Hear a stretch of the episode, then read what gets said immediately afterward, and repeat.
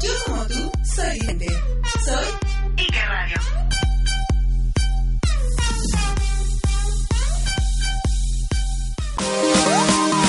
El siguiente programa es una producción de Ike Radio y todos los comentarios aquí vertidos son responsabilidad de quien los emite e Ike Radio los hace suyos.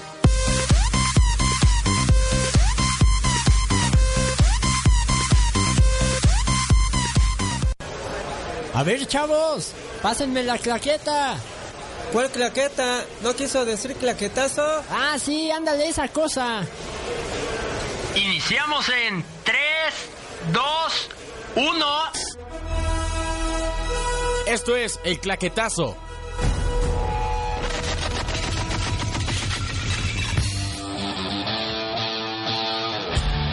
Acción.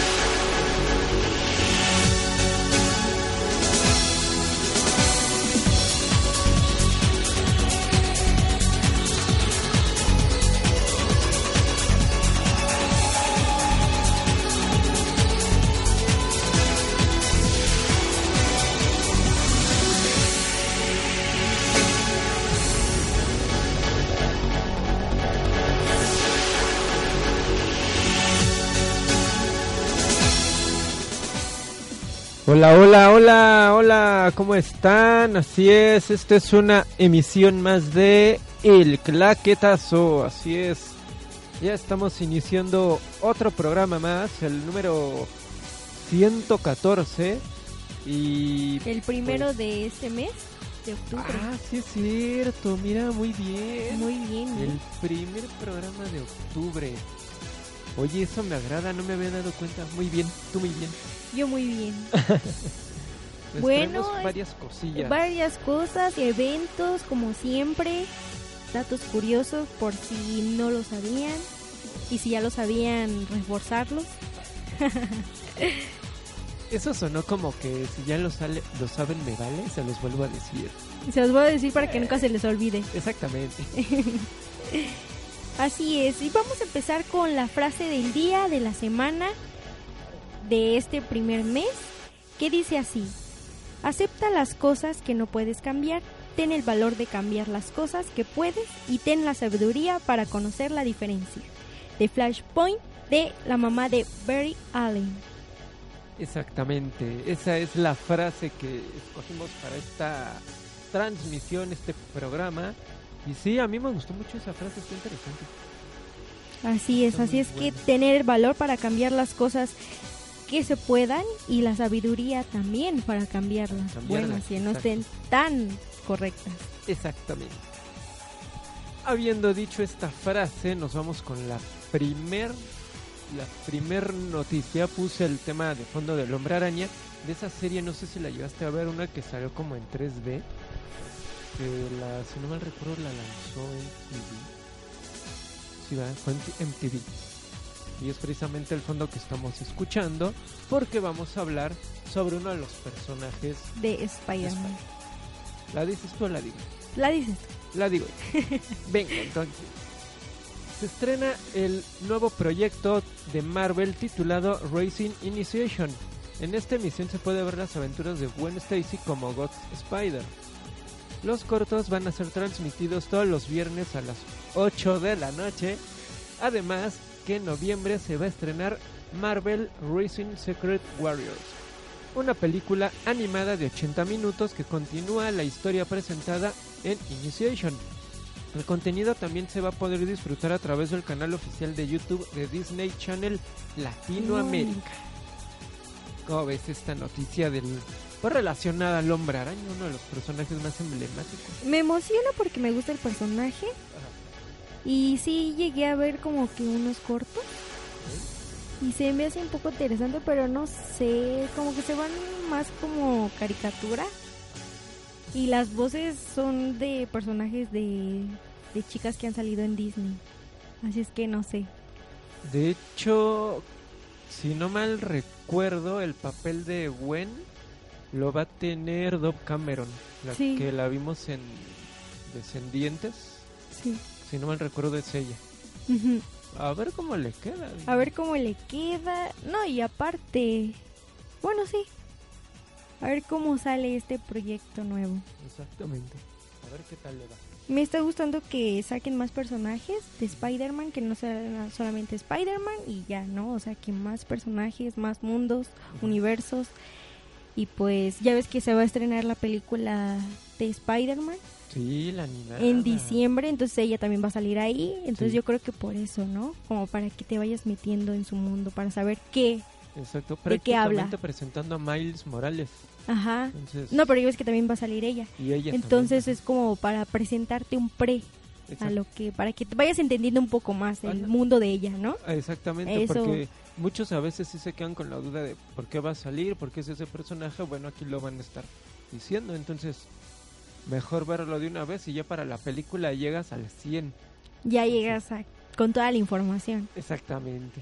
No, y aparte me gusta más el que sal, la chica que sale en este en la película porque sí le sale como un estilo bien acá, ¿no? O sea, su corte Sí. de lado, o sea, me gusta más que el de esta serie caricatura, pero bueno, vamos a ver el proyecto final.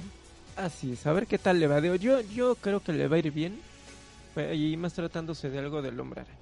Entonces, Sí, le va a ir bastante bien. Entonces, para las chicas, ¿no? Más que También. nada también. No, y que con eso de que están ahorita con el boom de que ya también heroínas a la pantalla, pues bueno, aquí hay otro, no se quejen. Aquí hay otro para que no digan. Exactamente. Bueno, vamos con otra noticia. Es que recientemente se ha lanzado una serie de imágenes en donde se aprecia la apariencia de Joaquín Phoenix personificando a The Joker. Algunos dicen que no es la imagen que veremos en la película, sino que es una pequeña distracción. Sin embargo, se ha lanzado más imágenes del actor, por lo que se piensa que ya se salió de control la filmación, debido a que alguna persona de producción está revelando lo ocurrido en el set sin autorización. Algunos aquí dicen que está bien, algunos dirán que no Que porque no. están espoliando, así Exacto. es que ¿Puedes decirlo por favor en voz alta, mi estimadísimo? Que este lo que se está filtrando todo el Joker Ajá. del proyecto llamémoslo Arthur este está muy bien. Digo genera expectativa de lo que podría o no ser el, el Guasón o el Joker. Y creo que a todas las películas como de este tipo les pasa no o sea, pero siento siento que sí la, sí co- concuerdo contigo de que cada semana se están filtrando más y más imágenes de esa producción, ¿eh? Yo siento, ¿sabes qué siento? Que es como mm, una cosa interna que es de que les dicen publiquen todo. Porque han de estar grabando otra cosa. Como distracción, ¿no? Siento que es como una distracción porque Spider-Man Far From Home Ajá. tiene este tiene este ay cómo se dice Eh, ya se filtró cómo se ve este misterio bueno el traje de Cierto. Jake Gyllenhaal sí. Sí, ¿Qué pasó? cierto.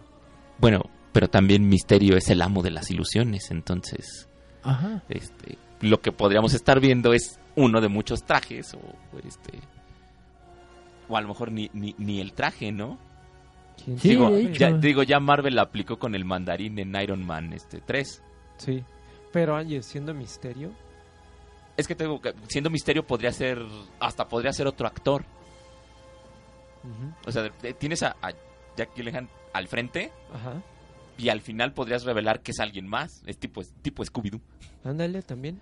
Puede ser. porque se presta el personaje. Insisto, Sí. Marvel ya la aplicó una vez con, con el mandarín y toda la propaganda del mandarín era así de es él, es el líder, es el terrorista, etcétera, etcétera, etcétera. Y en la película llegamos, y, ah, es la fachada de una corporación. Eso O sea, sí. ya alguna vez nos la aplicaron. Y más no, como y- lo y dices. no quedamos contentos entonces. Y, y más como lo dices, el personaje se presta. Pero yo, yo estoy contento porque filtren imágenes de Joaquín Phoenix como Arthur. Porque hasta ni sabemos si es el Joker en verdad. Yo, yo digo que no es el, la imagen que vamos a ver ya. Me gusta un poco. Sí. Porque es como Pero- recordarnos a Heath Ledger con su pintura de ¿Cuál? guerra. Pero, pero ¿cuál de todas las imágenes? Mm, Yo creo cuando hicieron prueba de, de screening, de screening, de pantalla, donde aparece Joaquín Phoenix este, con una canción de fondo Ah. y ya después hacen la prueba del maquillaje. Ahí, ahí te va. Yo creo que el saco rojo sí es el Joker. Y las escenas de payaso, obviamente no es el Joker, es un payaso.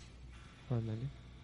Y por ejemplo, lo que, que se esté, que el, el maquillaje recuerde a lo de las máscaras de, de- de la trilogía de Nolan, no es una casualidad. O sea, claro que, ah, mira, se pueden parecer. No es que estén conectadas, es un guiño a los fans. El mismo saco de, de- de- el, el saco De rojo de. Heath Ledger, Ajá. de, de- de- de- que, que se ven las fotos con Joaquín Phoenix, lo han usado otros Jokers. Sí. De hecho, le está tirando mucho, yo creo que al estilo visual de César Romero y al de Jack Nicholson. Eh, Sobre todo el de Jack Nicholson. De Romero tanto como que... Que- no era como el saco. ¿eh? Tal vez, pero como que no metieron mucho de él. ¿Ya ves lo que desata tu nota? ¿eh? ¿Mi nota? Tú por no decir de... de, de- no, pero de- de. En, en conclusión creo que para octubre, que se anden liberando esas imágenes, vamos a tener muchos Jokers así, ¿eh? Sí. Oh, sí, cierto. Ya se viene octubre. Bueno, ya estamos en octubre. Octubre, noviembre, ¿no? O- No, octubre, Desde- pero vamos a tener muchos disfraces como Joaquín Phoenix. Sí. Porque es muy básico, nada más es comprarte el saquito No, y, y... y- y además, ese saco de mal gusto rojo seguro hay en cada casa en Estados Unidos. Así Del "Ay, abuelo, el el, papá". del tío, así de, ay, este tan feo el saco.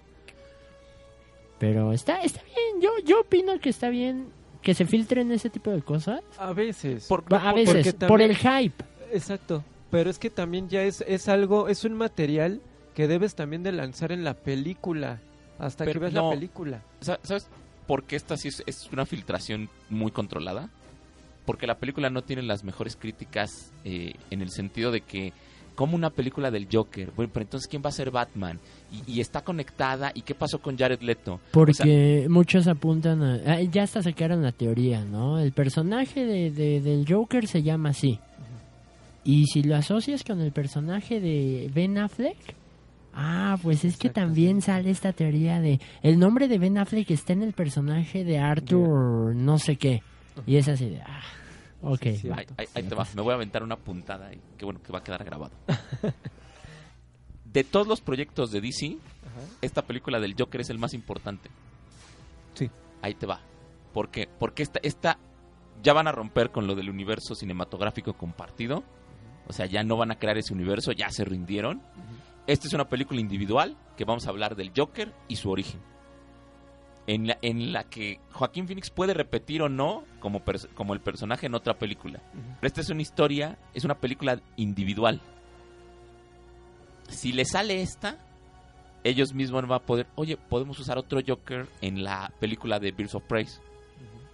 Que puede ser o no Joaquín Phoenix. Y nótese que Joaquín Phoenix dijo que él nada más iba a interpretar al Joker una vez y que no importaba si fuera exitoso o no el proyecto, él solamente se quería quitar la espina con esta película. Y si quieren, y él lo dijo abiertamente, yo interpreto a este personaje, pero si se vuelve éxito oculto la película y quieren hacer una secuela de esto o, o que yo participe en otro lado, no. Yo nada más firmé por un contrato y Jared Leto es el oficial para seguir eh, haciendo esto. Sí, sí. Porque Que ahí no le quedan aún Leto. de contrato. Pero Jared Leto se movió ya a Marvel. Así que no, no por me hagas el ñoño, por favor. Pero sí, o sea, yo creo que esta es la película más importante para Warner. Porque si les funciona, pueden empezar a hacer, peli- pueden explorar películas individuales. Sin necesidad de, de tener el lastre de, ay, es que es el otro Superman, ay, es que es el otro Batman. No, podemos castear a alguien que nos funcione para esta historia que queremos contar. Como lo que decía Eve, ¿no? O sea, dijiste una frase de Flashpoint y es así como de... A DC en el universo animado le funciona mucho contarte anécdotas. ¿por qué no llevarlo así en live action? Puras anécdotas. Y con eso de que existen cuatro o cinco Jokers, pues puedes castear a partir de ahí a quien sea. Sí, No, y es que entonces podrías tener, podrías tener muchos Batman. Uno que inicie, un Batman año uno, uno que termine, como es el regreso del Caballero este, Nocturno de Frank Miller. Podrías contar historias originales. O sea, si de repente tú llegas con un guion interesante, ¿sabes qué? Yo quiero que Aquaman y Flash tengan esta película, pero es que eso no lo hemos visto y, y no funciona porque Jason Momoa no está en este. Pero es un buen guion. Pues vamos a filmarla con otro Aquaman y otro Flash. Es que, es que ese es el problema. Son muy No pueden perdón. sacar material a menos que vean que sí va a ser un éxito rotundo. ¿Qué hicieron con lo de Escuadrón Suicida con Jared Leto? Que sí va a ser muy exitoso. Los trailers nos prometían un excelente trabajo de Jared Leto. Ya vimos el resultado final que no gustó. ¿Por qué fueron a ver Escuadrón Suicida? Porque querían ver por primera vez a Harley Quinn en pantalla grande en live action. Y vaya que le salió bien el, el trabajo. Pero no fue lo mismo el caso de Jared, que desgraciadamente no logró hacer un Joker que gustara. Además de que la gente se quedó con la imagen de Heath Ledger, a pesar de que son estilos diferentes, Jared Leto no gustó. Ahorita este sí está prometiendo y lo que acaba de mencionar Lalo. Solamente es para esta película, es un contrato nada más. De que hay opciones actorales sí las hay, pero pues al rato no va a faltar quien pida tal vez a Joaquín Phoenix. Pero digo, esto lo va a tener que, que estar checando DC Comics y Warner. Yo para cerrar mi comentario y mi participación de este bloque es de todos los actores que mínimo han ganado una estatuilla o han participado en esas películas experimentales de culto, de arte, un cine diferente al género de superhéroes, pues algún día tienen que pisar ese terreno y pues ve. Joaquín Phoenix, yo no me lo imaginaba en una película de superhéroes. Ah, como es el señor, Sí. que es muy especialito. O sea, eh, en su tiempo que iba a salir Batman contra Superman, lo querían del ex Luthor. O a Brian Cranston. Así que, pues ve- veremos qué tal le va al señor este, Joaquín Phoenix. Confío en que va a ser un buen personaje, no me va a decepcionar. Pero pues lo que me caga de los fans de, de cómics es que ya calificamos el proyecto de malo Ajá. desde mucho antes de que salga. Cuando no han visto ni siquiera un tráiler. O sea, Y desde el tráiler creo que también lo satanizamos, ¿eh? Sí, pero es que ese es el error, o sea, ya desde el trailer sí hay películas que con el avance te dicen lo que vas a ver y lo hemos comentado en otras ocasiones, pero no lo puedes juzgar hasta no ver el trabajo final. Pero nos da, no, nos dio de qué hablar ahorita la, la notita que dio Ev de las filtraciones que están haciendo. Yo, yo, yo solamente digo que si Joaquín Phoenix se retira como el Joker, bueno, o sea, del personaje me refiero, que ahora sí cumplan el sueño de muchos, traer a William Dafoe. Puede ser. Le quedaría. Para todos los Joker que hay, sí le quedaría. Los No, pensando. sí me No, dejaste, que en, me ¿sabes dejaste en silencio. Sí ¿eh? sería un casting así como hasta obvio. Pues Adrian Brody era la elección Era después de. Joaquín Phoenix. Ajá. Cuando él lo rechazó de Batman contra Superman, eh, Adrian Brody dijo, yo quiero ser el nuevo Joker. Que también Pero- le queda. Por azares del destino, Mm, mm. le dijeron que no. Cuando tengamos nuestra propia productora y tengamos los derechos de Marvel o DC, podremos poner a quien queramos en los papeles. En, Sí. en- en- en este programa, no sé si los escuchen, pero en el, en el anterior... Mira, es qué mala onda en- soy en- yo. en- en- en el anterior, este, lo que hemos estado hablando de Star Wars, ah, es lo que ha ido pasando. Entonces, a lo mejor ya podemos empezar a hacer eso aquí. Puede ser. Deberías de tener una, una sección que sería los cast de ensueño. Lo voy a hacer. Puede ser. Ya Y- tenemos una, una nueva sección. Hasta de gustó, ensueño eh, hasta te gustó, ¿verdad? Sí. Oye, eh, no sé si van a hablar de esto. Yo sé que eres una niña Disney. ¿Qué te parece la noticia de live action de Lilo y Stitch? No ¿Lo sé, traes? sería raro. ¿Lo traes para nota más adelante o...? No, pero sí vi. ¿Quieres que lo toquemos de una vez ahorita Pues, para que salgamos ¿De del bloque? vez? ¿De una- Bueno, te- Ah, tienes bueno. otras notas, ¿no? Sí. Bueno, Si quieres al regresar. y, rompamos eh, la claqueta. O sea, no sé cuántas notas eh, te No, quedan después de... Faltan dos, pero dos. pues Faltan una Si quieres, díganlas, Ajá. díganlas y tocamos el tema de live action de Lilo y Y Stitch. la crisis creativa en Disney. Sí, sí. Sí, ¿eh? A ver, toquen las dos notas y ya este... Ahí va la siguiente notita. Vamos a hablar sobre un actor mexicano que pues ya lo hemos visto en proyectos pues conocidos. Diego Me Luna. refiero... No, no es él. ¿Otro candidato que tengas? Demian Bichir. No. Dame que- una pista. No. ¿Es bueno o malo? Para algunos es regular. Daniel Jiménez Cacho. Es de cabello chino. Delgado. No, bueno. Luis Gerardo Méndez. Ah, para mí sí es bueno. Ah, bueno. ¿Qué pasa con él? Se confirmó que el actor mexicano Luis Gerardo Méndez se une a Kirsten Stewart, Elizabeth Banks, para la nueva entrega de Los Ángeles de Charlie. Compartirá créditos con Naomi Scott, Ella Balinska y Patrick Stewart. Hasta el momento no se han dado detalles del personaje del actor mexicano. Lo único que se conoce es que el personaje que tendrá será The Saint. Esto lo confirmaron a través de Hollywood Reporter. Pero bueno, cada programa hacemos mención de actores mexicanos que llegan a Hollywood a producciones grandes. Aplausos. Exactamente. Aplausos. Sí, sí lo amerita. Sí lo amerita. Y pues, como bien lo dicen, no se han dado los detalles así a fondo, a ciencia cierta. Pero pues ya estar en este remake de Los Ángeles de Charlie, que quién sabe cómo les vaya. Pues está Pero- un poco raro porque Kristen Stewart, no sé, es- se me hace una chica muy X seria. Inexpresiva. exacto, exactamente, muy No, no me lo imagino haciendo chistes en una película de... Chistes No. y golpeando y no sé, Es un papel totalmente diferente de... a lo que lo hemos visto. Ajá, es más, Sí. hasta en sus comerciales sale con esa cara de inexpresiva. Le cuesta trabajo sonreír. No, en Tiene serio. mucho que, que actuar para esta nueva entrega. Porque Quiero pensar que quien la haya contratado dijo, va a ser algo muy diferente a lo que has hecho, te necesito muy movida. Puede que nos llegue a sorprender, Sí, pero hasta ahorita, como bien lo dices, tampoco la imagino en un papel así. ¿eh? pues ahí está la noticia. Esperemos avances, más noticias y pues Yo ver sí- su cara de expresión que va a hacer. Yo sí tengo curiosidad en un avance. ¿Un Digo, avance? ya sabemos de qué trata Los Ángeles de Charlie. Honestamente no creo que vaya a ser como algo así, wow, relevante. Pero sí tengo curiosidad para ver qué nos podrían mostrar en la película.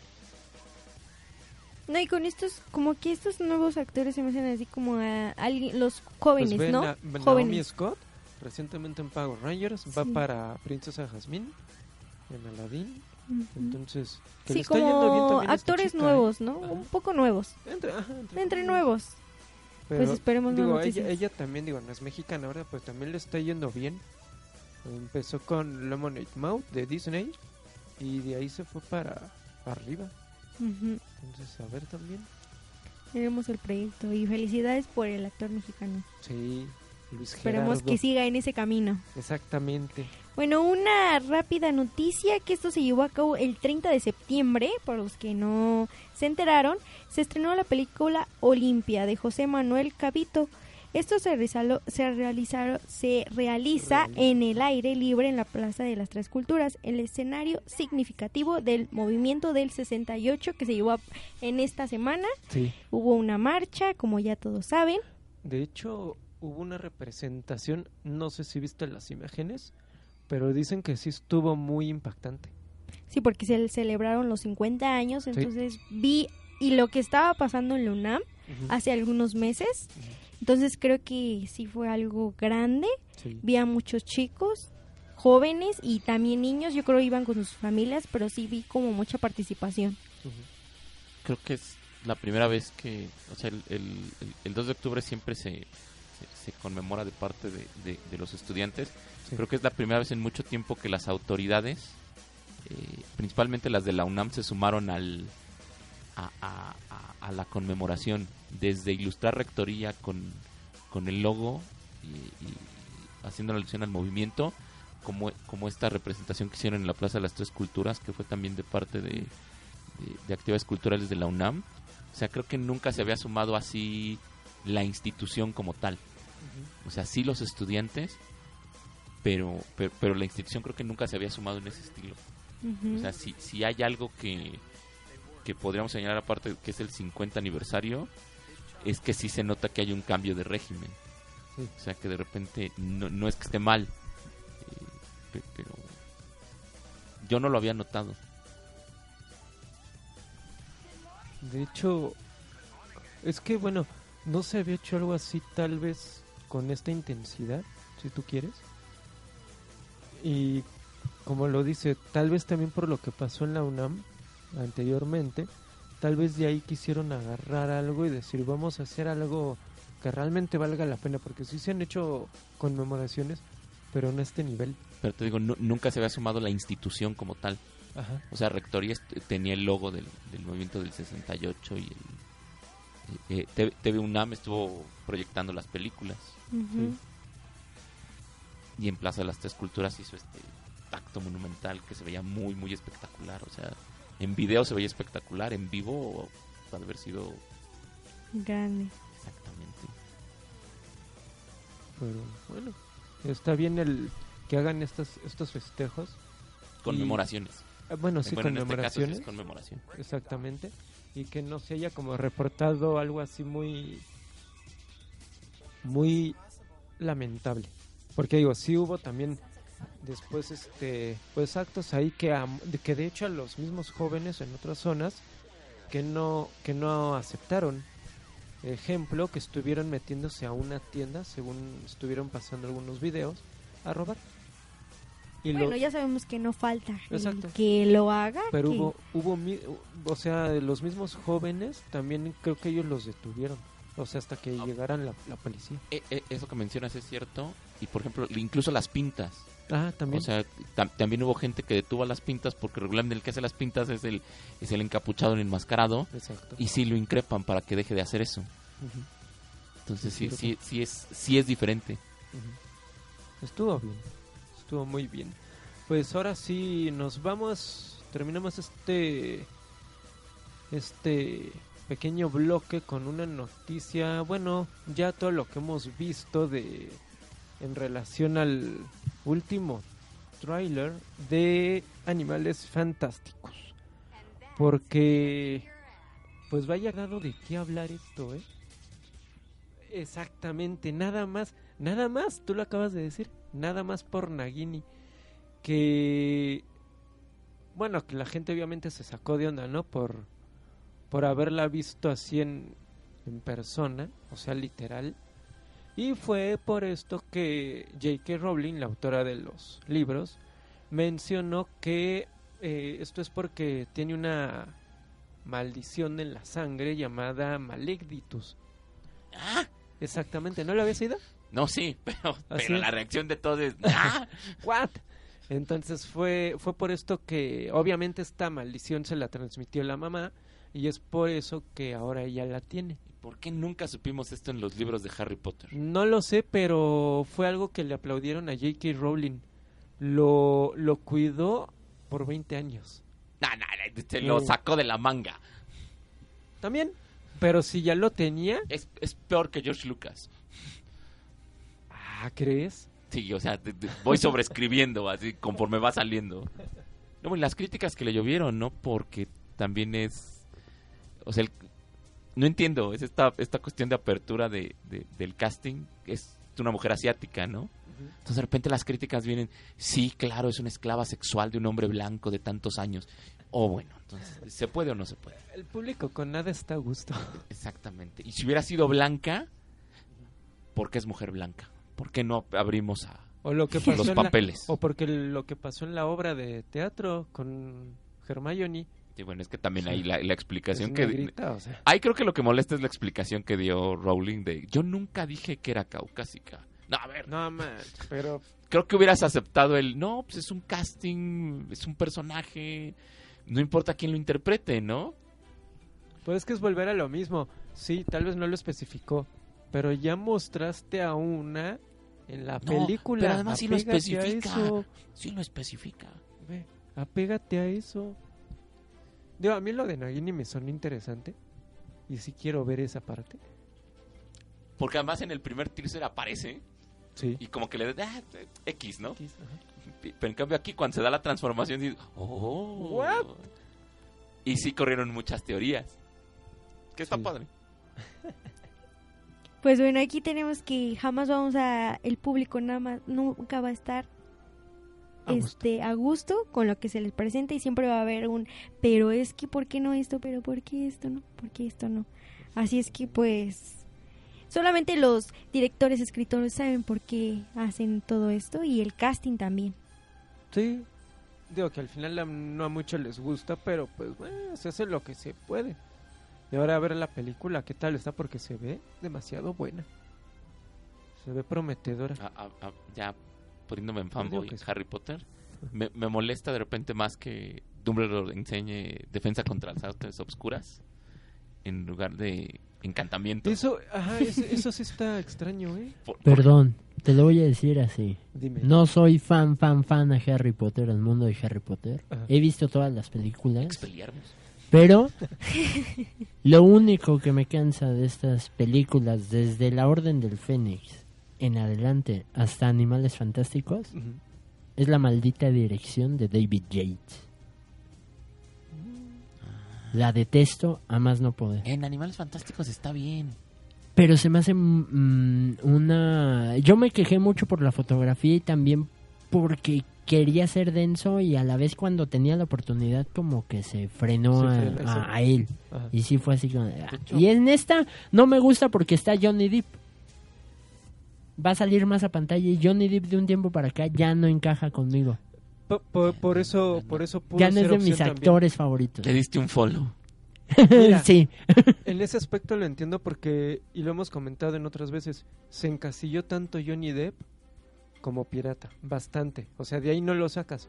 A mí me parece interesante aquí porque es un mundo totalmente diferente. A mí, a mí me- Se me- puede rescatar, puede volver a surgir. Y me gustó mucho la revelación en la primera película. A mí, por ejemplo, a diferencia de Altair, me gusta más eh, cinematográficamente eh, Animales Fantásticos que creo que las últimas cuatro de Harry Potter. Ok.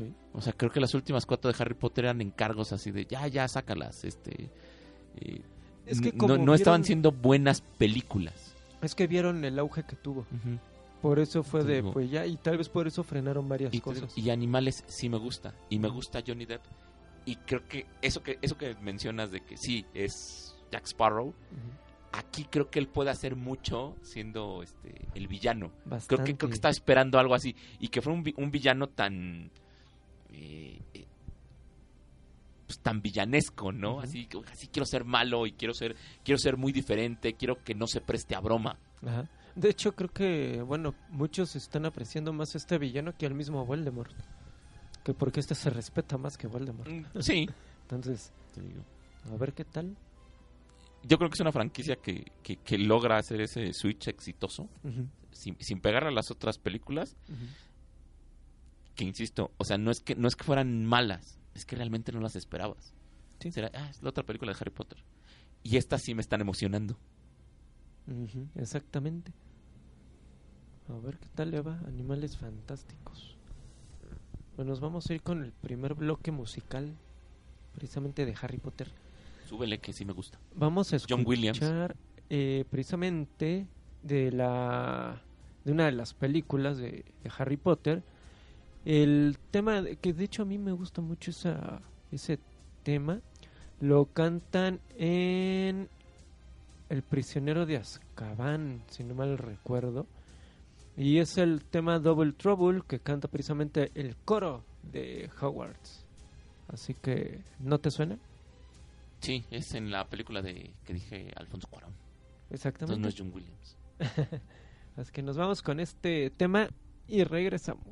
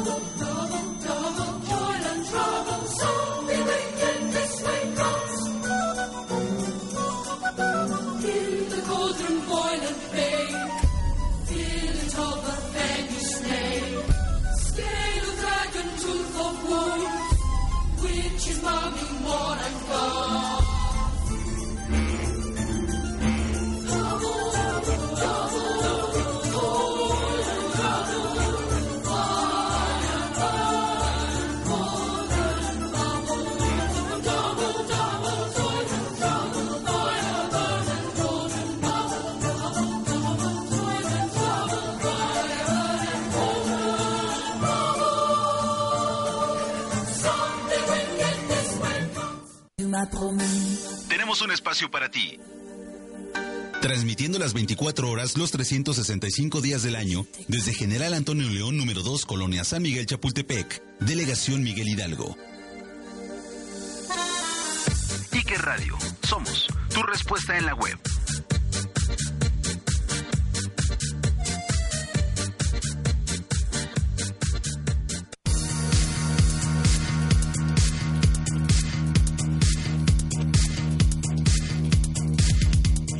Estás escuchando una radio diferente, joven e informativa.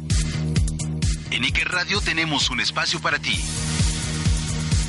Somos tu respuesta en la web.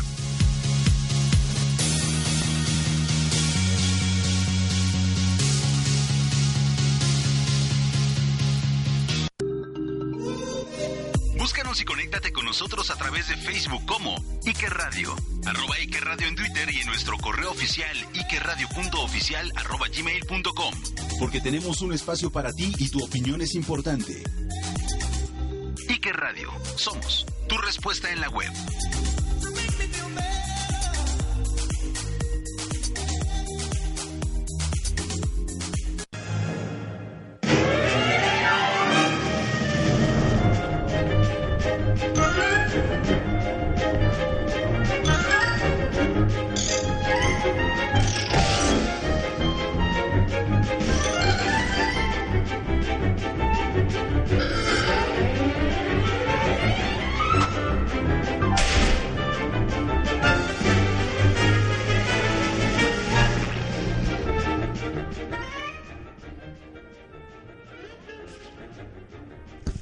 Segunda parte, ya estamos de regreso en el claquetazo, en el- la segunda parte. Bien, a mí me apagaron el micrófono. ¡Eh! Todos no hay que hablar. Ya estamos en la segunda parte de El Claquetazo. Iniciamos con eventos, pero ahorita vamos a hacer menciones de algunas cosas que nos han faltado en el primer bloque. Y empezamos con que Lilo y Stitch será nueva película en live action para 2019. Yo te pregunto, Leo, tú que eres fan de Disney, ¿crees realmente necesaria esta película? No. Lo mismo, coincido. No, o sea, es es, que algo que ya no, o sea, X. siento No. que de un tiempo para acá Disney ya no sabe qué sacar. Sí, ya quiere sacar todas sus películas. Todas sus películas en live, en live action. O sea, yo no he visto el libro de la selva. Yo no he visto... ¿Cuál más Pero el libro de la selva sí me gustó. Es buena. Es Bueno, buena. es que, Vela. es que, ¿sabes? Eh, estoy muy como en contra de eso. O sea, es de, pues si ya vi la versión este, animada, ¿para qué me ves así? Es la misma ¿Qué historia. pasó con la Bella y la Bestia, de hecho? Ajá. O sea, yo no había visto La Bella y la Bestia nunca. ¿Y la viste en Y la vi en animada. Primero. Y dije, no necesito ver la live action. Y nunca No la has necesito visto. juzgar porque ni quiero hacerlo. O sea, eh, eh, es como si me dijeras, va a haber un live action de... ¿Qué otra película es de Disney? De- Toy Story. Bueno, viene el Rey León. Ah, Toy Story, mira, buen ejemplo. Viene el Rey León. Rey León, ah, también. De hecho, de Yo, esa- yo, yo siempre que dicen, eh, oye, si sacaran un live action de, de Toy Story, pues ya lo tenemos. Indirectamente es de DreamWorks y es Small Soldiers, pequeños guerreros. Sí. O sea, así de ya no necesitan sacar tu historia. Sí. Ah, o sea, te digo, es, es- no hemos visto Blancanieves y los siete enanos, o sea, No. de Disney como tal. Hay Blancanieves, pero no Es- es, totalmente diferente. Ajá. Digamos que es la de Espejito, Espejito. con Ajá. Lily Ah, Collins sí. y Julia Roberts. Pero no. No se asemeja tanto, como, Es como- que es Sí. como más como de acción. Es como poquito. decía Bernie, ¿no? Hace rato. eh, eh, la escasez de ideas de, de Disney. Sí, al ¿no? querer sacar en live action eso. Para mí se me hace muy innecesario sacar los live action, pero la estrategia, y como siempre le he dicho, es igual que los covers de música. Dicen, eh, por ejemplo, este mm, The Cranberries, Zombie. Y Bad Wolves saca un cover igual de esa canción. Pero Bad Wolves es una banda de death metal. Y lo hace muy bien. Y ves que muchas personas están conociendo la canción de Zombie gracias a Bad Wolves. Y muchos escuchan la canción de The Cranberries y dicen, ¿sabes qué? Es que esa canción no es para mí. O sea, ¿me entiendes? Creo que, creo que por ahí va el sentimiento de nostalgia y también de que Disney está diciendo, los chavos de, de hoy en día no van a ver las animadas. ¿Estás de acuerdo?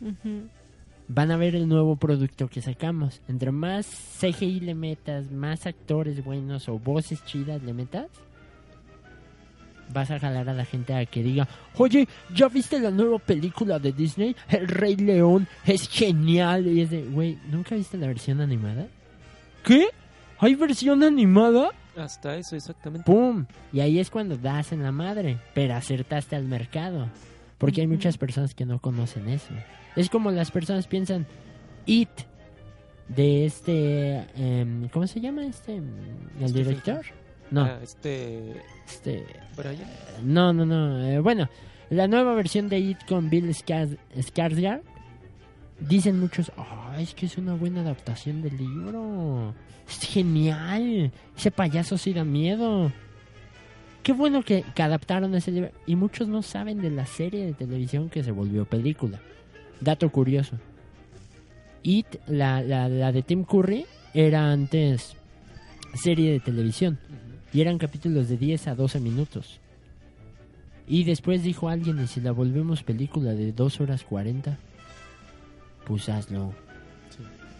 Y todos piensan que, que esta nueva versión de Pennywise es original. No, espérate, había algo más atrás.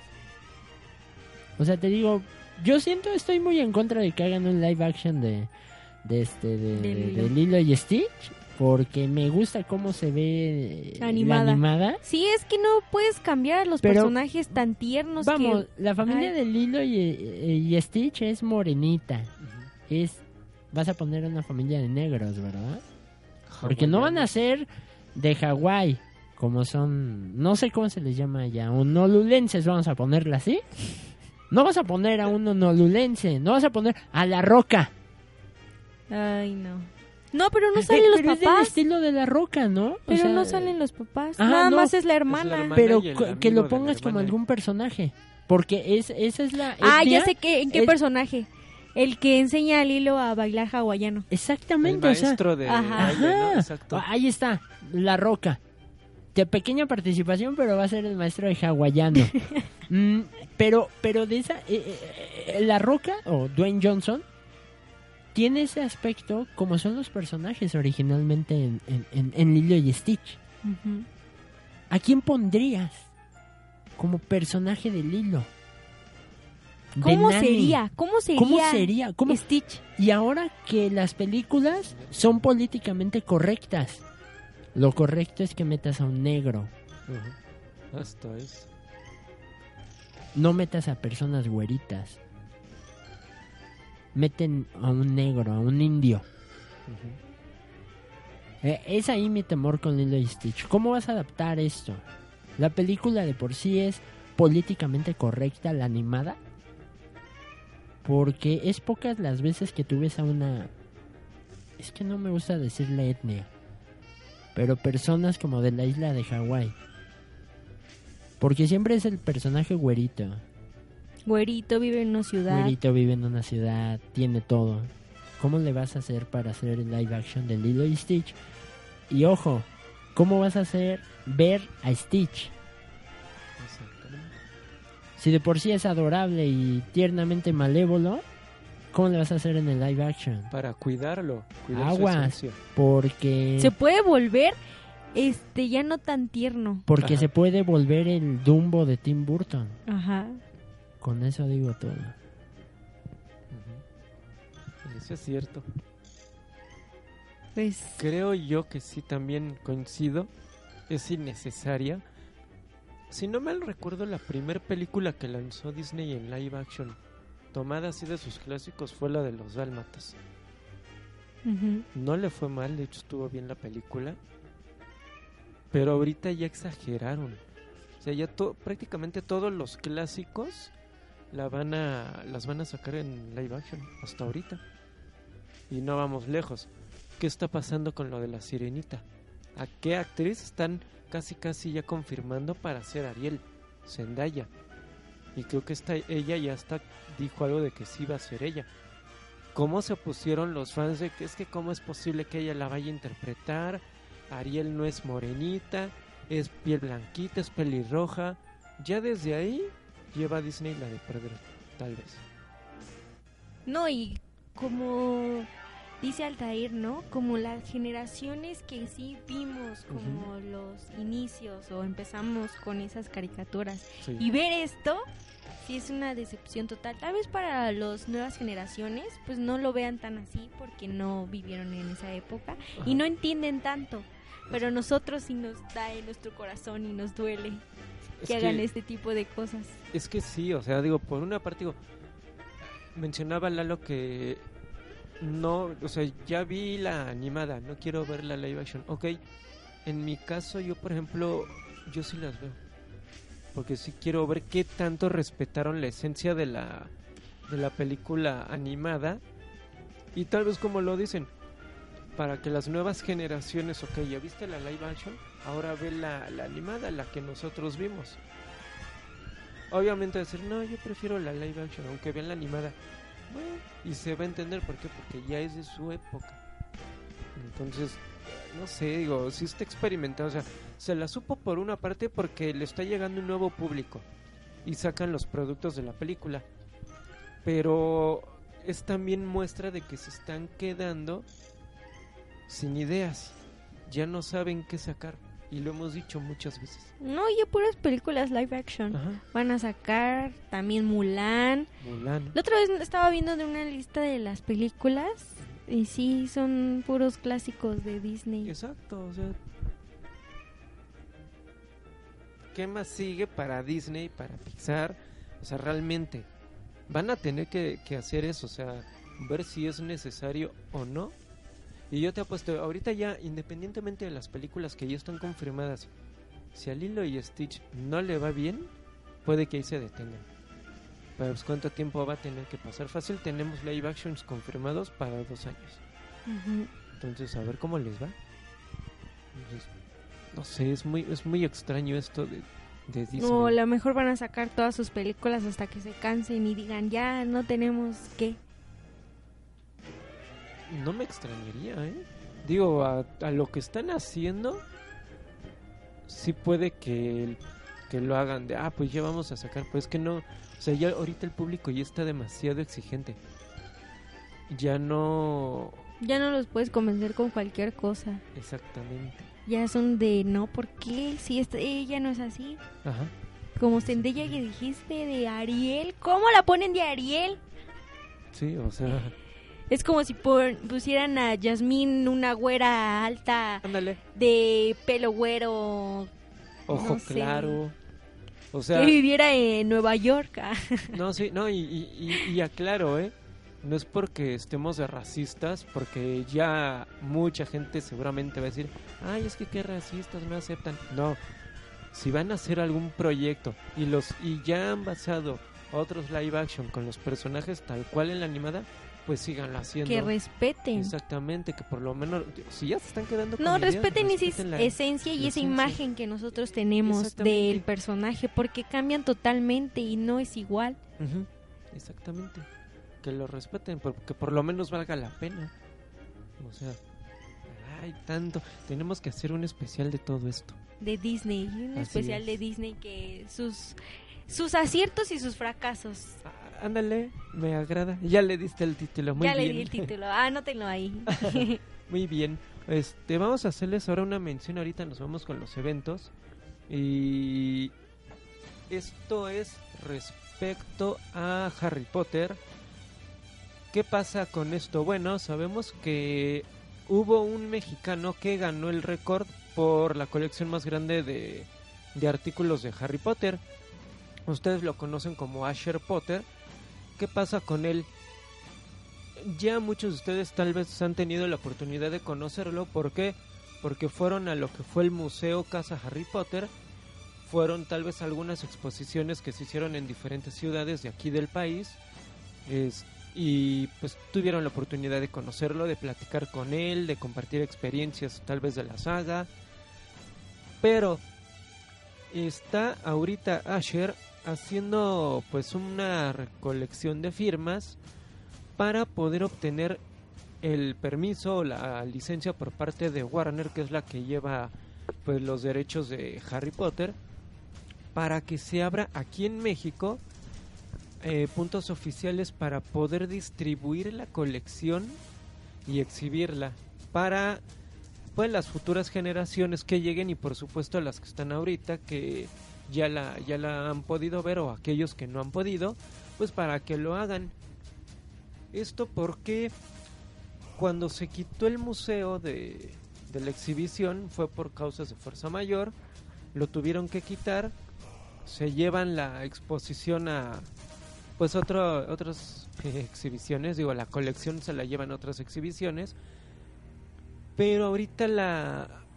Obviamente, por ejemplo, una de esas exhibiciones fue el Patronus Fest, y como ustedes saben, no llevaron toda la colección, es demasiado grande. El espacio no lo permitía, entonces llevaron solo una parte. ¿Qué pasa con toda la colección? Se está echando a perder, está guardada en una bodega. Así, como lo escuchan. Eh, por medio de un mensaje yo hablé con Asher, que ya, ya por ahí hubo una entrevista con él. Y hablé con él precisamente preguntándole estos detalles y me comentó precisamente eso, que se está echando a perder esto, está en una bodega guardada y una colección lleva trabajo mantenerla, o sea, desde limpieza, que no se, que la misma humedad no le eche a perder, o sea, tiene que no se rompa, o sea, tienes que cuidar muchas cosas. Si ustedes son coleccionistas, lo van a entender. Es por eso que está solicitando esto que desgraciadamente no lo ha logrado desde que se, se empezó a hacer todo esto del récord, porque ya lo ha pedido, no es la primera vez, ya lo ha pedido un patrocinio, algún apoyo, no lo ha conseguido. Entonces es por eso que está haciendo esta recolección de firmas. De hecho ya puse ahí en la página del claquetazo en el Facebook la, la página para que ustedes si lo quieren apoyar pues ahí apoyen con su firma. Y este y pues hacerle llegar esto a Warner, que son los que tienen la, la licencia oficial de Harry Potter. Porque, y, estuve viendo varios comentarios de que aquí en México eso es, es otro país en el que se aprecia mucho estos personajes, esta saga. Y creo que tienen razón. No he visto auge así grande de Harry Potter en otro lugar, así como aquí o como en Londres, obviamente que es donde nació Harry Potter, pero creo que México sí es de los el segundo país más fuerte que que aprecia una saga. Entonces, es por eso este este pedido que de Asher Potter y pues apóyenlo porque digo, sí tiene razón y, y en México desgraciadamente tal vez no hay muchos lugares donde se exhiban estas cosas y creo que sí lo merece México. Digo, lo hemos visto con sagas como, como Star Wars, que son sagas que aprecian, que se han hecho las convenciones cada año, ya lo merece Harry Potter. Entonces, ahorita, por ejemplo, la, la exhibición de Patronus no se ha realizado una segunda edición. Muchos están o estamos esperando que se haga porque fue muy buena. Que ya se haga cada año y que se abra un espacio oficial, un punto fijo para que ya se tenga ahí la colección. Entonces, porque si no, pues de qué sirve que se tenga el récord. Entonces, y tener una colección no es nada fácil. Lleva años de esfuerzos. Exactamente. O sea, es de salen los primeros productos. Ok, te tienes que primero tienes que ver de qué vas a hacer tu colección. Segundo, en qué te vas a enfocar. En este caso que se enfocó en todo de Harry Potter, no solo una casa, se enfocó en todo. Y una colección pues no es cualquier cosa. Y llegar a ese, ri- o sea, ya para que Record Guinness lo haya reconocido, dime quién tiene ahorita y ese récord sigue aumentando porque sigue adquiriendo productos oficiales. O sea, lo ha dicho en diferentes entrevistas. La colección sigue aumentando, definitivamente. Entonces, pues ahí está este aviso. ¿Cómo lo Ahí está aviso y en Facebook dices que está en Sí. el claquetazo. En el claquetazo. eh, desconozco si Asher en su página, me parece que sí, por obvias razones, puso algo, pero chequenlo ahí en el Facebook, Asher Potter, así lo, encuent- lo encuentran. O en Instagram también, Mr. Asher Potter. Ahí lo encuentran y pues pónganse en contacto con él por si quieren más detalles. Pero sí, ahí está esta petición. Pues esperemos que, Que se logre. que se logre. Pues si les interesó esta nota, va- métanse a la página de Claquetazo y busquen más información sobre esto. Vamos con los eventos, ahora sí. Sí. ¿Actuamos como caballeros o como lo que somos? En el Museo del Estanquillo, en el Centro Histórico de la Ciudad de México, en esta expo se presentan artículos del cine mexicano, que consta de 500 piezas que van desde dibujos, vestuario, pinturas y más. El evento se puede disfrutar hasta el 31 de enero del 2019. En el museo se encuentra en Isabela la Católica número 26, esquina Madero, y la entrada es totalmente libre, así es que tienen mucho tiempo, la entrada es totalmente libre, un lugar un poco mm, transitado por todos, o sea, no es algo que digas, ay, no, no conozco. Y pues apoyar el cine mexicano. De hecho está junto, usan como referencia un mix-up. Está el mix-up en la mera esquinita y junto está ahí el museo.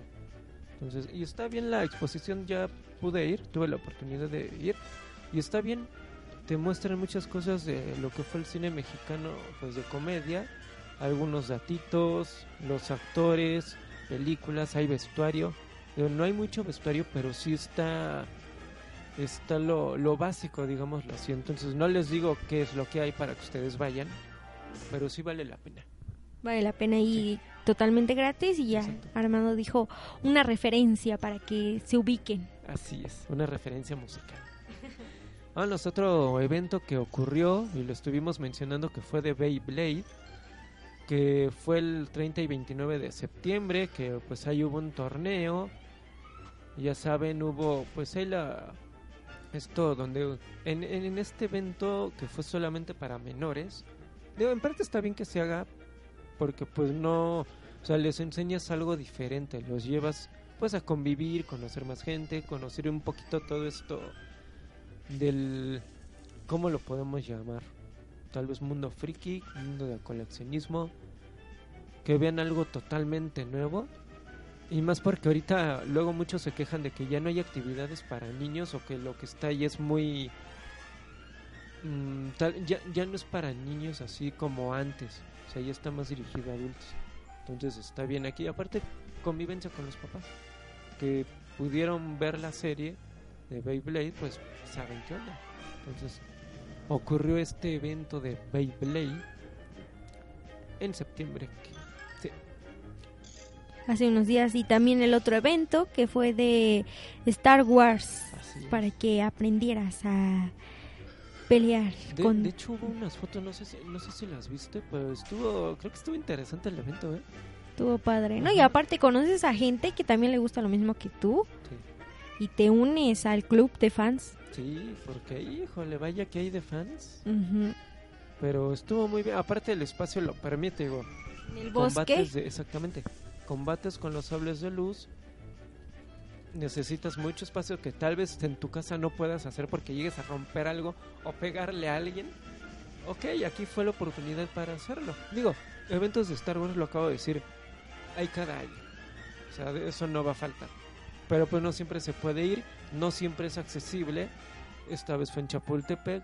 Estuvo Y la entrada, bueno, el costo estuvo accesible. Sí, bastante. Y, y un evento muy, muy familiar. Entonces, pues le vino muy bien al público esto. También para salir de lo, de lo común. Pues Pues, ahí está el segundo bloque así es. y vamos a escuchar esta canción. Nos vamos a ir con otro tema musical. No necesita presentación porque es un artista muy conocido. Lo hemos visto. Pues sí, ya van, les voy a decir quién es. pues, ya que, o sea, o sea, este, lo vimos en Drake y Josh, lo vimos en una película que se llama Los tuyos, los míos y los nuestros. Actúa mucho con Miranda Cosgrove, si te has dado cuenta. Sí, cierto, ¿verdad? Entonces, en la vida real sí son hermanos. Ah, ¿Quién sabe? No, no, no son hermanos. no, Tal no son, hermanos, amigos, pero pues sí, sí han estado en varias participaciones de películas y en series, así. No, y también sacaron, creo, una película. Y también creo sale ella con él. eh, ahorita la que se me viene a la mente es esa. También participó, Ah. de hecho, en la de la que sacaron de live action. Sí, de Timmy, Timmy Turner. Timmy Turner, ¿verdad? Sí. Eh, Ahorita me está acordando. Que de hecho, no sé tu opinión, pero mala, ¿eh? Ah, sí, son de esas Mala. películas estadounidenses que... Ajá. Que pasan y... Ay, ¿a poco? Nunca viste. Pero bueno. Nos vamos con esto de Drake Bell, se llama Down We Fall, un tema que escuchamos precisamente en la serie, en el capítulo de la fan número uno de esta niñita que se obsesiona con él. Con él, sí. Exacto. Y de hecho esta niña la vemos en la de... Hay Carly también, ¿no? ¿Sale ahí? No me acuerdo. Sale en la película de Más barato por docena. Que es la niñita así como que la rebeldita. Ah, Es ella. Ahorita se me fue el nombre de la chava, pero... Porque sí, ya no es una niña, ya es una chava. Pero sí participa con ella en esa película. Sí, sí recuerdo eso. Pues vámonos con esto de Drake Bell y regresamos al último bloque. Vámonos.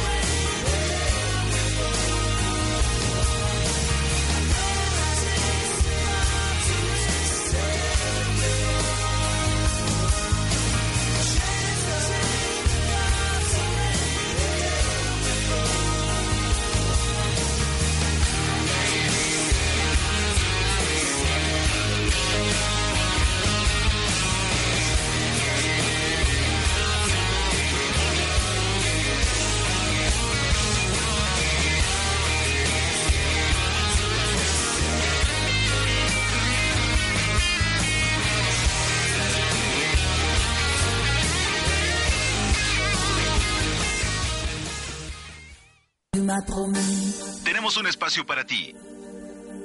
Transmitiendo las 24 horas, los 365 días del año, desde General Antonio León, número 2, Colonia San Miguel Chapultepec, Delegación Miguel Hidalgo. Ike Radio, somos tu respuesta en la web.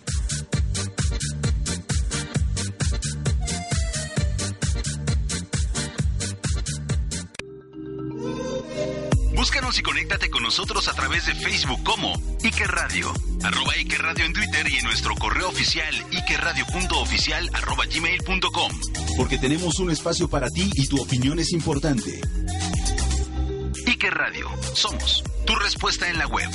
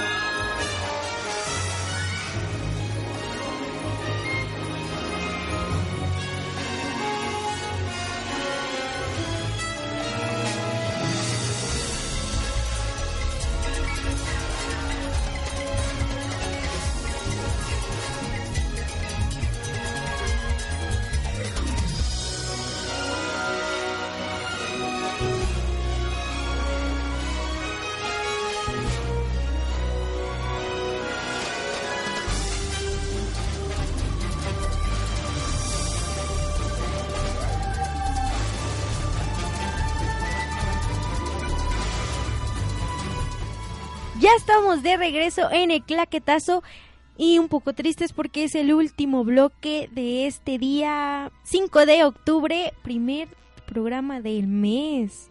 Muy rápido. Y vamos a recordar las redes sociales de Ike Radio en Facebook con YK y en Twitter como arroba Ike Radio y www.ikeradio.net y las, pa- la página de El Claquetazo en Facebook como El Claquetazo con doble K y Z. Como siempre dice Armando. Y en qué otra página? Y en Twitter también estamos en el, en como, Ike- eh, como el claquetazo para que nos sigan. Vean avances de películas, noticias, información, reseñas también. Tenemos de todo un poco. Así es que ahí están las redes sociales. Síganos y disfrutemos este último bloque. Oh, sí. Les recuerdo que estamos en convocatoria también para que hagan su programa aquí en Ike Radio de política, de deportes, de música, de teatro. Nos pueden mandar un, un bonito correo a ikeradio.oficial.gmail.com y les mandamos pues lo que se necesite para que hagan su programa, para que se unan a la familia de Ike Radio. Ujú. Y pues, nos pues- vamos ya con el último bloque. el último bloque y estoy esperando un ton, un sonido que ¿Sabes que hice la prueba? Eh, ¿Qué fue? Ah, o sea, el- la vez pasada, el último programa que tuvimos, del tono precisamente de los Power Rangers, de no meterlo a ver cómo queda. y cómo quedó mejor. Pues los dos están bien. lo voy a de, en esta ocasión tampoco lo voy a meter. Ah, hasta bueno, yo uno aquí ya días. esperándolo y avísenme. sí, pero no, no, nos vamos a ir así directo a los, a los, A los datos. Exactamente, a los datos curiosos. Ah, ¿qué significó eso, mi estimado? Uh, creo que a alguien no le gustan los datos curiosos. Ah, mira, ya me están regando. No, pues Primero entonces- porque era chistoso. Exactamente, y ahora... No, entonces, ¿sabes qué? esto amerita que sí lo haga. Voy a poner el, el tono comunicador. Ni modo, ni modo. Al cliente lo que pida, ¿no dicen eso? Así que ahí les va este bonito sonido.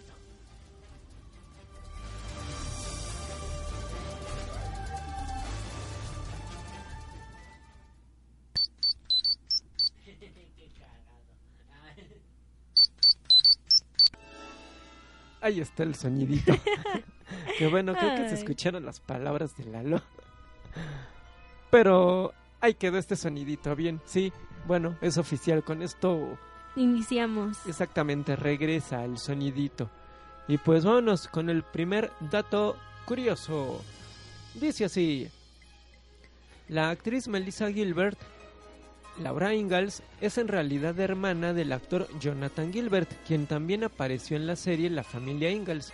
Sin embargo, este actor interpretó a Willie Olson, uno de los enemigos de las hermanas Ingalls en dicha serie.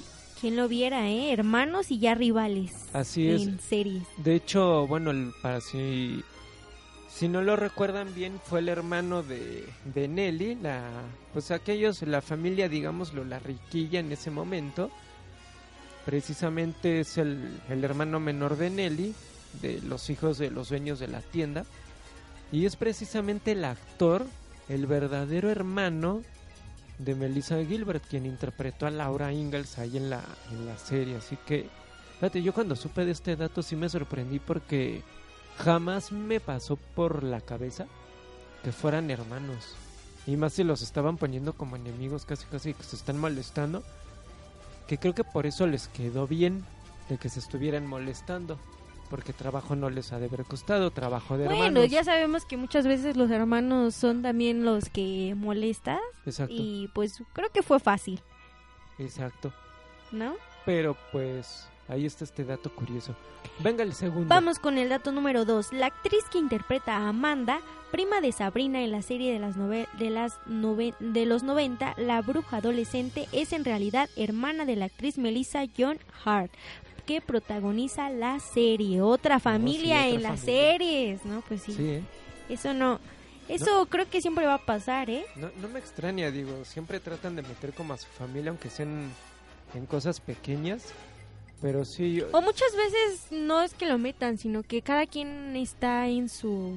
pero si cada lo quien pueden tiene- hacer, pues aprovechan, digo. Fue un papel pequeño que sí fue bueno el personaje, porque sí era muy odiosita la prima, Amanda, sí me acuerdo de ese capítulo. Era odiosa, pero pues jamás me pasó por la cabeza que fuera su hermana. Es que muchas veces, aunque sean como que no tienen parecido. Sí. O tal vez porque sean hermanos, lo que le llaman hermanos políticos o hermanastros. Ah, también. Pero pues eh, son familiares. Qué bonito. familia, qué todo bonito. queda en familia. Exactamente.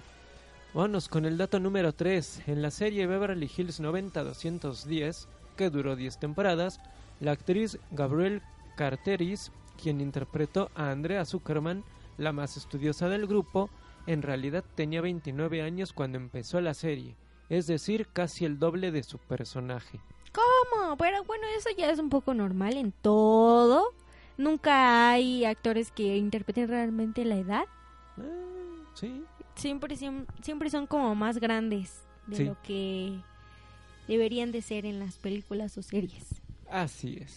Bueno, vamos con este último dato, que es el número 4, y es que años después del término de Alf, en 1990, los actores Ma- Max White y Annie Sheehan mencionaron que había muchas tensiones en el equipo y el elenco debido a que todos tenían papeles secundarios con malas líneas, mientras que los mejores se las daban a una marioneta. Ahí está, después de los años, no era todo felicidad, amor, risas, sino... Bueno, eso creo siempre va a haber. Sí, Siempre va a haber Pero- malos entendidos. Pero digo, si tú estás como actor secundario, es para una cosa y es para que el, el personaje principal pues sobresalga. Pero tampoco llegues a ese extremo de, ah, ustedes no son los personajes principales, les voy a dar lo que caiga. O sea, no, respeta, digo, al final de cuentas eso es un trabajo. Y si no es por ellos, todos los personajes son importantes porque Exacto. hacen algo que puede cambiar Ujú. y o sea todos son importantes Ajá. Y digo, qué mala onda que pasara esto.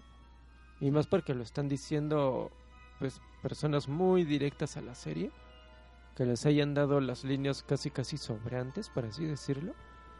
Pero pues eh, digo, al final de cuentas no lo pudieron decir en el momento.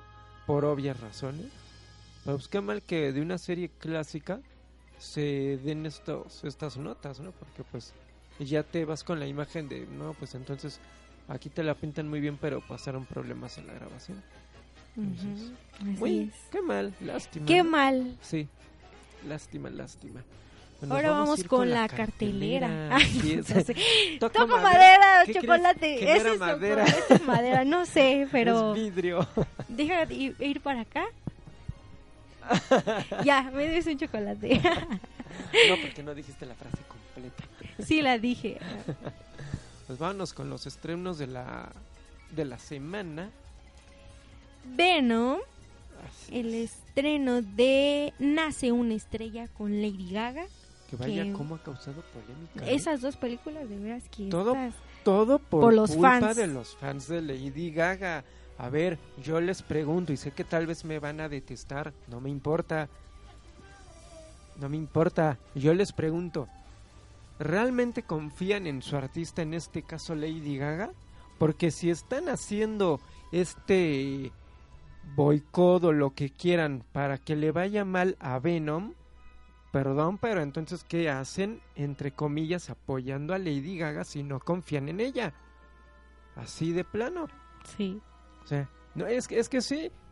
Realmente si están haciendo esto, sabemos que Venom es un personaje bastante fuerte, es de los principales de Marvel. Por fin tiene su película y sí va a competir con otros títulos. Pero, o sea, de plano creen que Lady Gaga no va a hacer un buen trabajo en su película para tener que hacer cuentas falsas, hacer comentarios que no son de prensa, de, de decir la película es mala. De verdad, o sea, ¿en, en serio no confían en su artista Lady Gaga? De plano, ¿qué les pasa?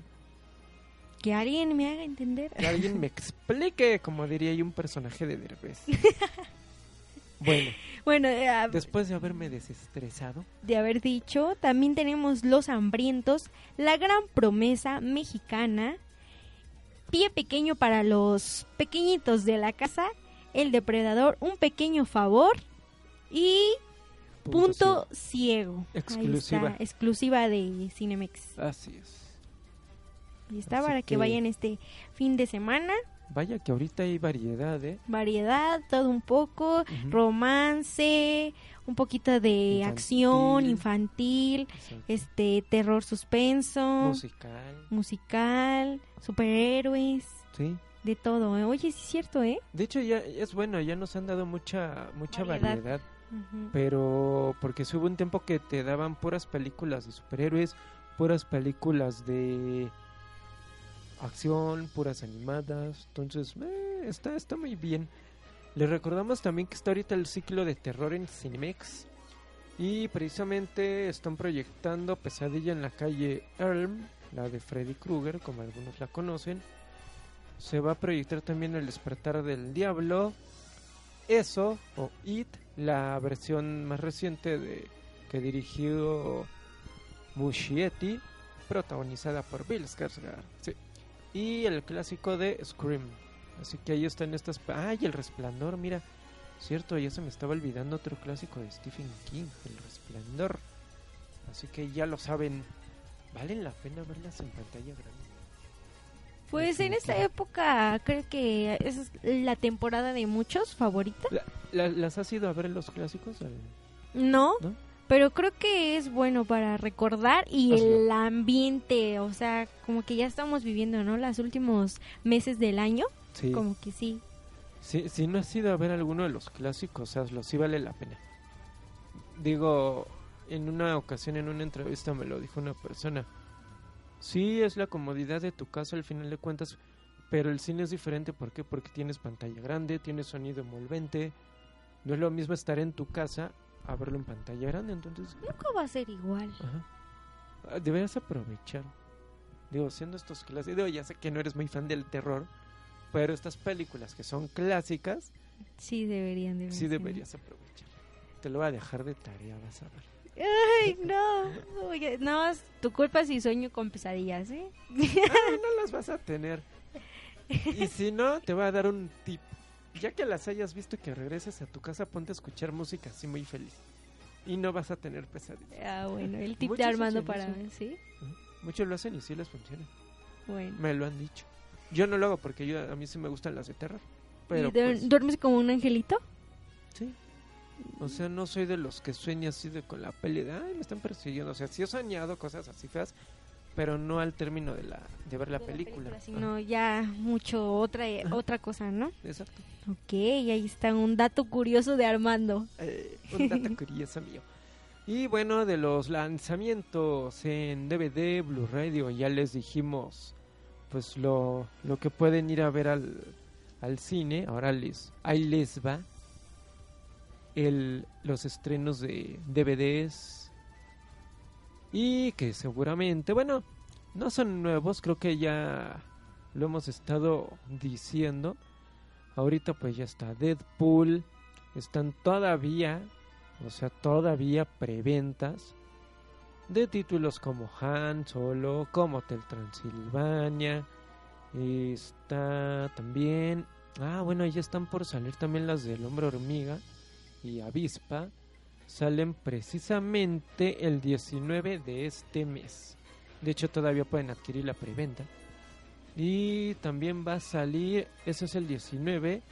Y fíjate, la más próxima que va a salir es precisamente el 12 de este mes, Jurassic World, la primera parte. No, segunda. ya, sí me, me confundí. Pero ya, ya va a salir el, el 12, la segunda parte de Mundo Jurásico. Pues ya creo que es la próxima semana, ¿no? Exactamente. Y después, en 15 días, ya se viene la de Ant-Man. Entonces, son buenos títulos. Buenos títulos para tenerlos ahí. Yo, yo, yo, por ejemplo, la de Jurassic World, ya no pude ir a verla, se me fue. Entonces sí la vas a adquirir. Sí, no, y aparte porque a mi hermana le gustan esas películas. A ella le, le gusta así la de Parque Jurásico y todo. Digo, a mí también, pero creo que es más ella que yo. Yo no la he visto, pero mi papá una vez estaba en la sala viéndola y nada más me tocó ver una escena y sí es como de ¡ay, córrele! es que son emocionantes. Sí. digo. Son buenas esas Son películas. buenas para verlas y pues no son unas películas que te cansa de verlas. Siempre hay algo que Ah. dices, ay, eso no lo vi en la primera. Exactamente. Y así. Sí, cierto. Ah, mira, muy buen dato. Acabas de dar. pues con esto acabamos el programa de este día y les recordamos la frase de la película. Acepta las cosas que no puedes cambiar, ten el valor de cambiar las cosas que puedes y ten la sabiduría para conocer la diferencia. Esto lo menciona la mamá de Barry Allen en Flashpoint. Así que una frase que sí hay que pensarle mucho para que pues sí valoren todo lo que han hecho, lo que no han hecho y lo que están a punto de de hacer. Sí, cierto. Vaya Buena que sí. reflexión. Sí, eh, me gusta. Redes sociales, Facebook y Twitter, el Clactazo con K y con Z, Ike Radio, también tenemos la página web, ikeradio.net. ¿Qué más? Ah, tenemos también el Twitter y el Facebook. ¿Ya tienes tus redes sociales para que te encuentren los claquefans? Todavía no. En el claquetazo ahí subiendo información. ¿Te das cuenta cómo me regaña?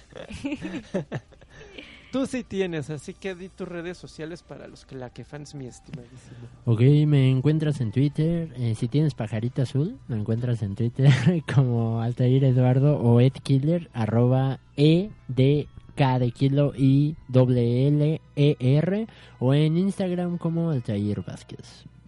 Perfecto, ahí está esta, esta red social de Lalo y yo estoy en Instagram como Valenzuela Chicharín y en Twitter como arroba Armando Arbalmo. Así es. O póngale Armando Valenzuela y ahí me encuentran. Y pues nos vamos a despedir. Ya vamos a decir adiós. Nos vamos con el tema Never Let You Go, interpretado por Jacaranda. Este fue el programa 114, se vienen algunos especiales, hay que decirlo. Por la temporada y todo. Sí, digo, ya previo al estreno de Animales Fantásticos vamos a hacer algo de Harry Potter, aprovechando también lo que se está haciendo para las licencias de, con Asher Potter. A ver si podemos traerlo, si no hacemos el, el especial así. Está pendiente todavía el de Vaselina. Y hay que hacerlo. Cierto, ya, hay que Ya lo vamos a hacer. Y vamos a hacer también, yo creo que algo del Hombre Araña. Ya ahora que, que salió Venom, ya para que comentemos bien la película y todo esto. Así que ahí vamos a hacer estos especiales. Nosotros nos despedimos, nos escuchamos la próxima Semana. semana o el día que nos estén escuchando. ¿Cómo les decimos cada término del programa EVE? Corte, y, queda. Vámonos.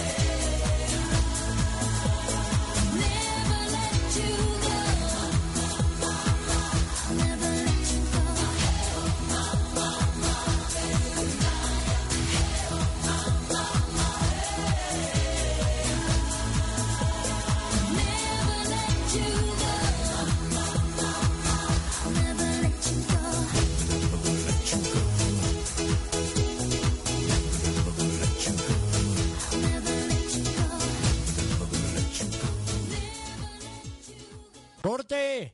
Apaguen las luces, desconecten los cables y guarden el claquetazo. A ver, chavos, atención, porque nos escuchamos la próxima semana solo por Ike Radio, tu respuesta en la web.